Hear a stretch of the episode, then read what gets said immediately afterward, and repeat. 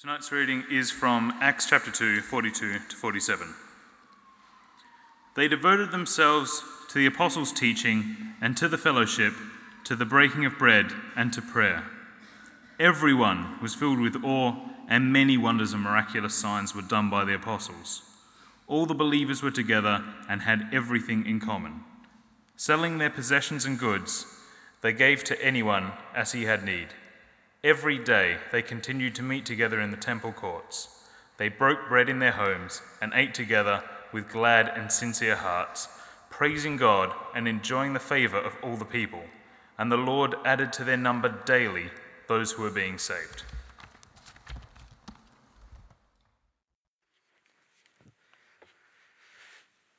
Beautifully read, Nat. Good evening, everyone.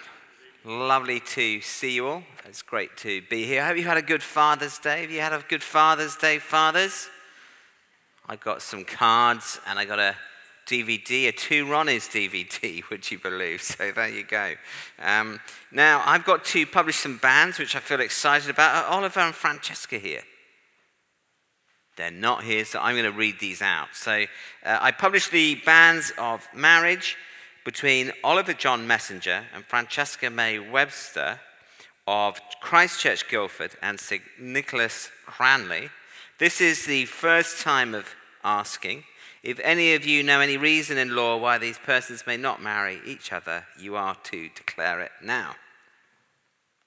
Well, Oliver and Francesca, that's the first week done.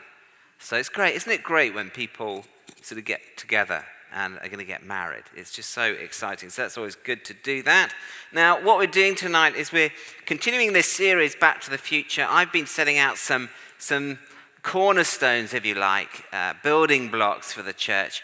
And basically what I want to do tonight is look at another of those. Can you remember what our four values are? Up, in, out, deep. So up is passionate worship, in is authentic community, out is courageous mission, and deep is radical transformation. And tonight I want to think about community. So are you ready to think about community from that passage in Acts? Are we up for it? Okay.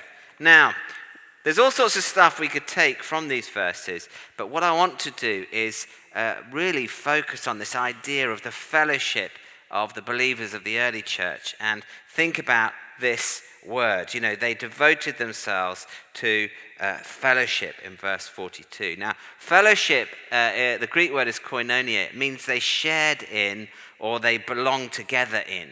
And what was amazing about the first Christians is that they really, really did do life together and they devoted themselves to one another. And I'm suggesting tonight their community, community of the church, actually characteristics of an authentic community. I want to identify four things which actually an authentic community has.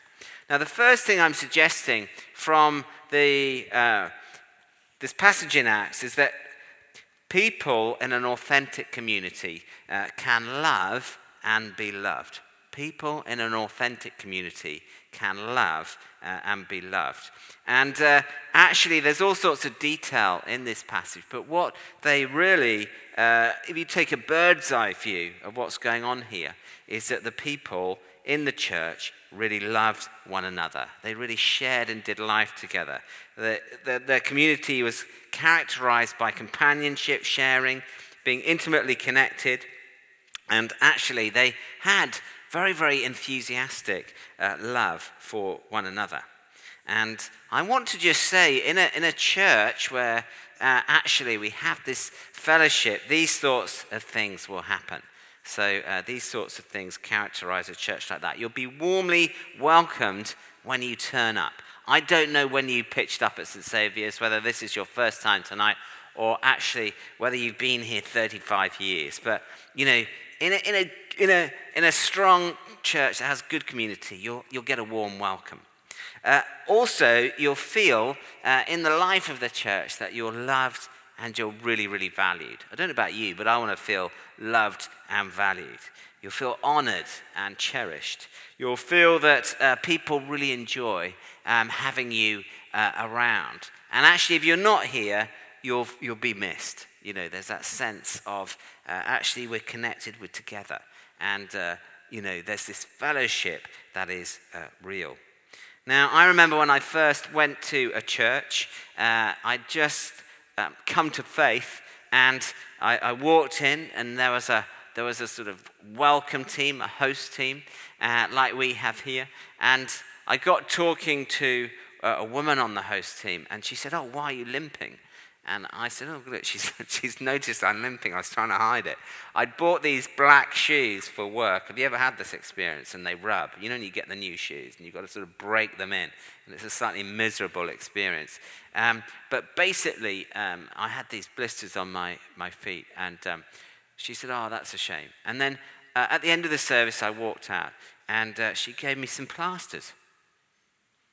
And I remember just thinking, gosh, that is amazing.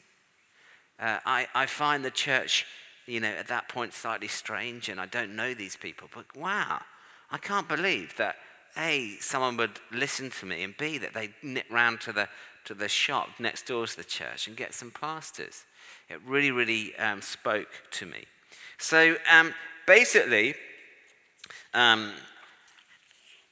the early Christians, the first Christians, they actually really loved one another, and they really cared for one another. And they really loved and cared for one another because they actually were sharing their lives with God.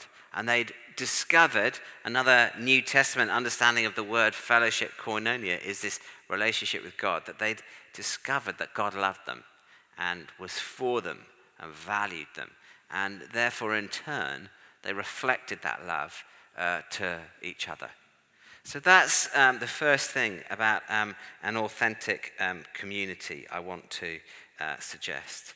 And so I want to encourage us to really, and you do this so well, you're so brilliant in all this, but we really welcome people, we love people.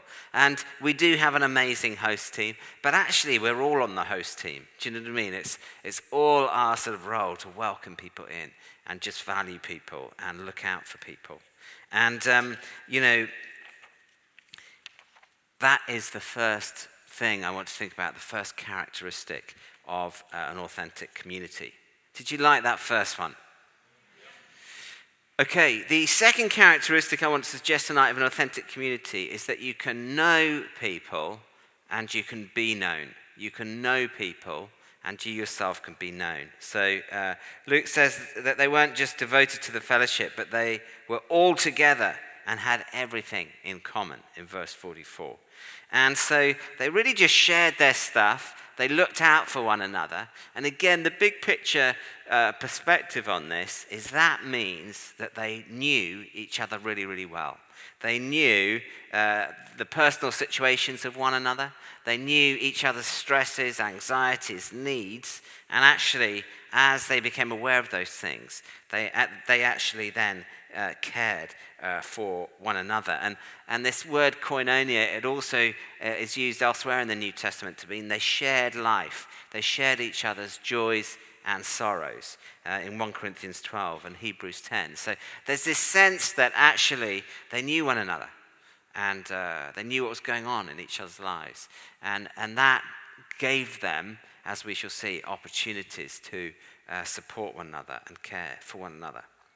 So I want to suggest then in a church that has a great community, and I know St Saviour's is like this, you know, you can feel you're known and you're valued. You can feel actually a sense of belonging and that you've got a place.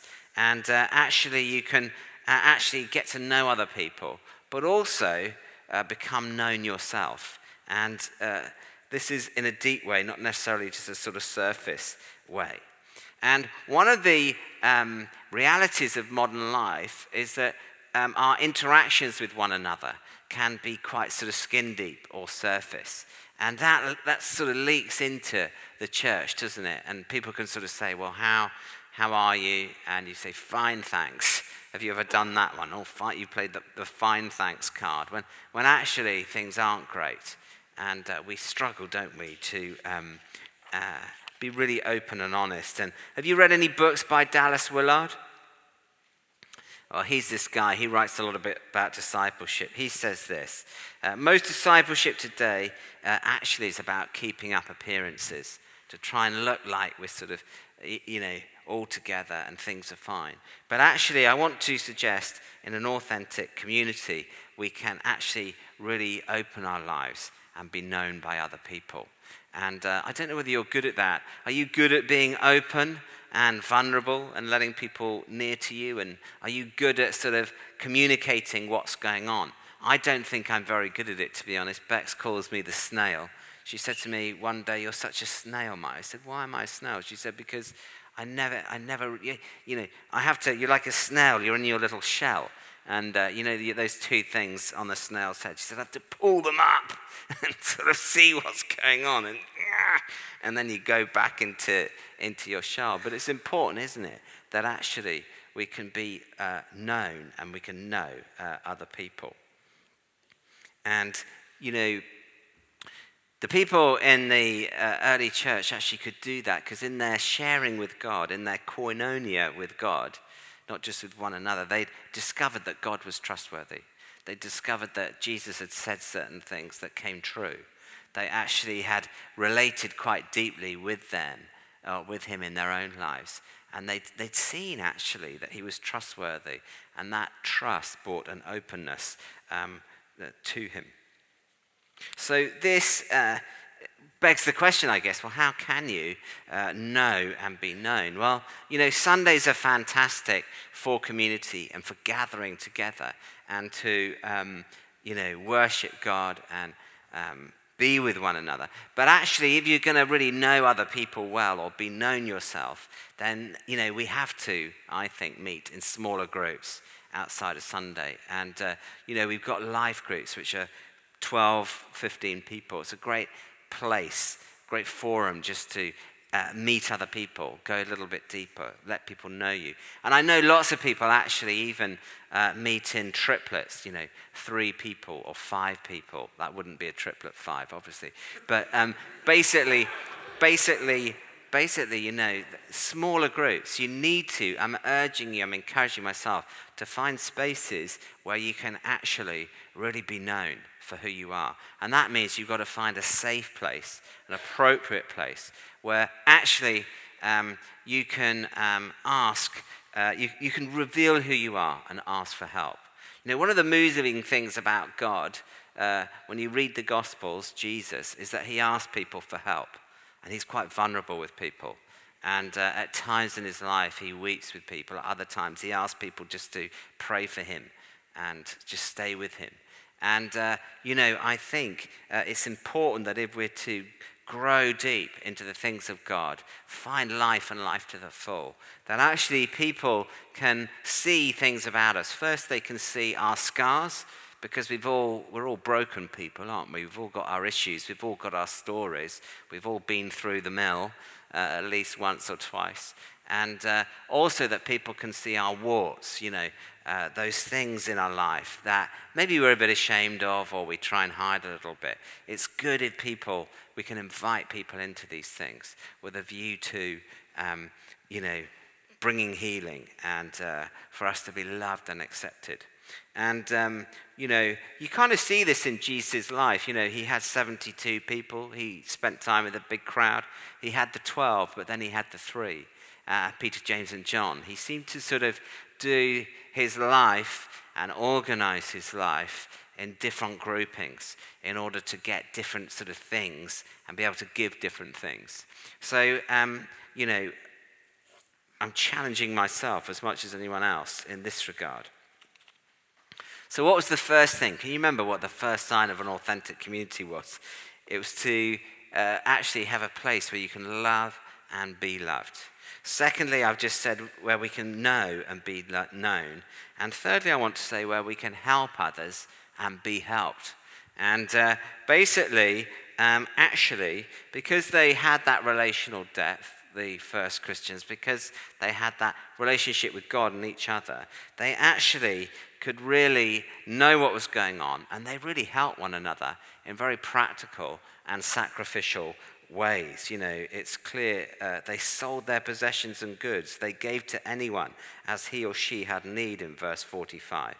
And again, if you want to read more into this, look at Acts 4:34. You know, they really did seek to share their possessions, share their resources, and help journey together. And they didn't just do it within themselves, they did it between churches as well. So the Christians in Antioch heard that the Jewish Christians were struggling in Acts 11, and they all organized a collection. And so, you know, it's quite shocking how much they shared and did life together. And, you know, they didn't sell their houses in which they lived, because they actually went on meeting in their houses in verse 46, but they sold extra property they possessed, which would have been a highly significant thing, you know, way beyond just economic, an economic asset, but part of their ancestral heritage. They sold like fields and stuff like that to try and support one another and journey together. And I think this is a radical view of life and community, isn't it, that they display. And so I want to encourage you to think about helping other people, you know, and I know so many stories of you doing this already, so please hear this in the right way. But and also to receive help from other people. And, you know, it's funny, you know, when I got here 2 or 3 years ago, an old lady phoned me up and she said, "Are you Mike Norris?" I said, "Yes." And she said, "You know, I've got this car and I've heard that you've just come back from New Zealand, and I was thinking about selling it, and then I thought maybe you'd like it." And she said, "Can you afford a car?" I said, "I can't really afford a car." She said, "Okay, it's yours. Come around tonight, I'll give it to you." And so I drive around in a car that this lady gave to me. It was absolutely amazing. Every time I get into it, I just think of her and her generosity and thought, that's amazing. And so, you know, do think about where you can be blessing other people with the resources you've had. A friend of mine, a mum, she's got 2 sons. She went to the cinema yesterday, and her boys wanted to see a vet movie. Do you know the vet movie? I'm not aware of the latest children's film, which is about a vet. Is anyone else? I'm not. Anyway, so she's standing in the Odeon in Guildford, and she says, "I have 1 adult, 2 children, please." And the woman said, "That would be £28. And she said, "Oh, my, I thought it was going to be cheaper. I thought there was a deal on." "Oh, that's not on today." "Oh, that's not good." So she said to her children, "Look, I can't afford £28. Maybe we'll go next week." Her children said, "Fine, let's go next week." And then they're talking, and this guy walked over and gave them 3 cinema tickets. And 1 adult, 2 children. And she said, "Oh my goodness, what happened?" He said, I hope you don't think I'm being rude. I overheard your conversation. I just wanted you to know that I just wanted you to see the movie." And she said, "Well, why have you done that?" He said, "I'm actually quite rich." And "I'm actually quite rich." That's exactly what he said. "But I've got 5 daughters. They love going to the cinema." And I just thought, well, to be honest, for me, £28, I can easily afford that. I have a great time. You know, it's quite an amazing thing that you can just do.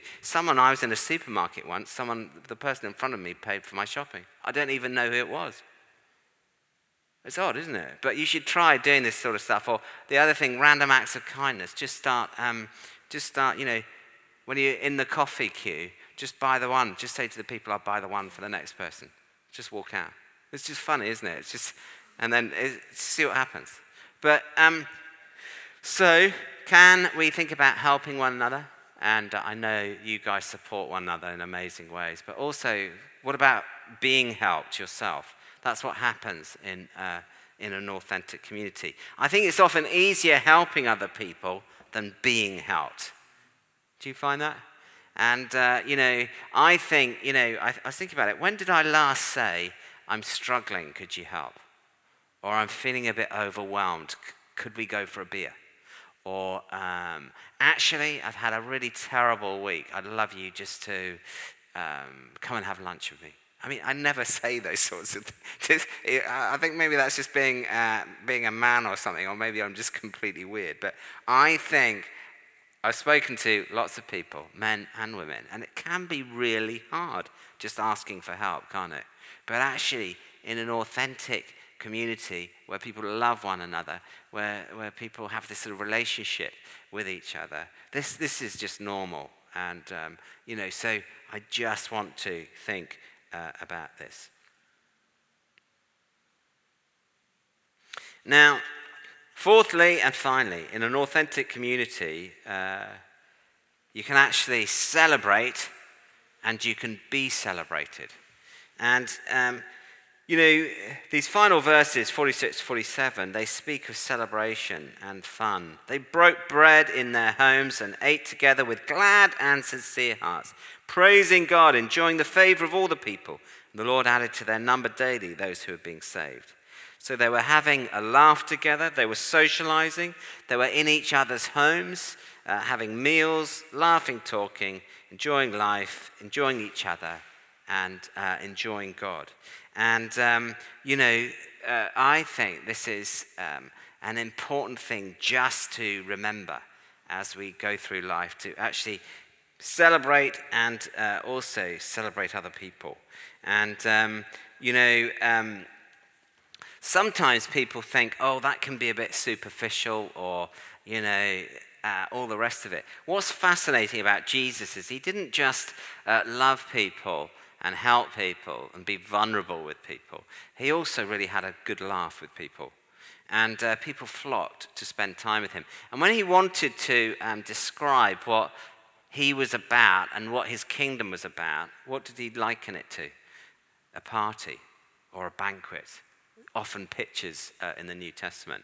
And, you know, it's interesting, isn't it? The first miracle, you'd never pick this. I don't think I would never pick this. What was the first miracle that Jesus would do? Turning water into wine in a wedding. We've run out. Okay, leave it with me. Here it is, the best wine. It says something about God and life with God and what we're called to. And so I want to encourage you. I'm encouraging myself to have more fun and to celebrate. I'm at a stage of life where I have to organize fun and plan fun. You know, it's terrible, isn't it? I mean, if I'm honest, I do have lots of fun with my children, don't get me wrong, and with Bex. I was playing swing ball this afternoon and football. It was good fun. But, you know, when I was at school or a student, you know, but now I have to sort of put it in the diary. Let's have fun. Yes, what night shall we have fun? And put stuff in. But, you know, I encourage you to be thinking about just having a laugh, socializing, enjoying one another's company. And I know lots of you do that anyway. But, you know, life can get a bit serious and intense, can't it? Have you noticed that? And actually in the church, we can really get serious and intense. Have you noticed that? I don't mean this, I hesitate to tell this story because it might sound a bit negative, but I said to a friend of mine about 10, 15 years ago, why don't you come to church? He said, why on earth would I want to go to church? And I said, well, you'll have a good time. He said, I'm not going to go to church. Everyone's so miserable in church. You know, it's just, why would I want to go there? But you see, the thing is, the unbelievers around the first church, the first believers thought, wow, I want some of that. In the same way that they thought, you know, I want to be with Jesus. They didn't want to be with the Pharisees, but actually they wanted to be with Jesus and they wanted to be part of this community. Why? Because they were having fun and God was on the move in that place. They were enjoying life, barbecuing, having parties, just enjoying life, and the Lord added to their number. So what lay at the heart of this is one word. All these things, their ability to love, to know and be known, to help, to celebrate. It was one word. It was that their secret in all of this, or what released all of this, is that they saw each other as family. That was the deal in the early church. They knew, you see, they knew Jesus had a conversation with Nicodemus, and they knew that he'd said, look, when you come to faith, it's like you're born again. You have this whole spiritual birth. And when you actually come to faith, you actually join a new family. And it's a heavenly family. And you have a new father. And this is an extraordinary family that you join. And Jesus says these really remarkable things. Like, you remember, he's with his disciples and a few other people. His real mothers and brothers turn up, and he says, "Who are my mothers and brothers?" Then he looked at those seated in a circle around him and said, "Here are my mother and my brothers. Whoever does God's will is my brother and sister and mother." And actually, we join this global family, which is one of the most exciting things about being a Christian. And so, really, at the heart of this community was the word family. And they saw each other as family. And the thing is that the church, St Saviour's, if you like, is a family. It's not a business. You know, I'm not a CEO. You're not shareholders. We're not an institution. We're not a pressure group. We're not a gym. We're not a country club. We're not a charity. We're actually a family, according to God. Not blood family, but spiritual family. And when we look around the room, I'm your brother. Aren't you lucky? But look, just look at one another. Your brothers and sisters. Spiritual, not blood. Your brothers and sisters. And the early church took that on.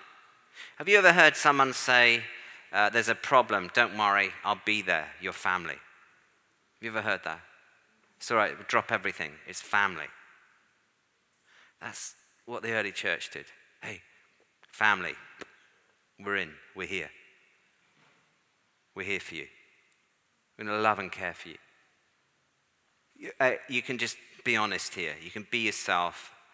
Tell us what's really going on, because we're all broken, and actually this is a safe place. By the way, we're going to help you because we're family.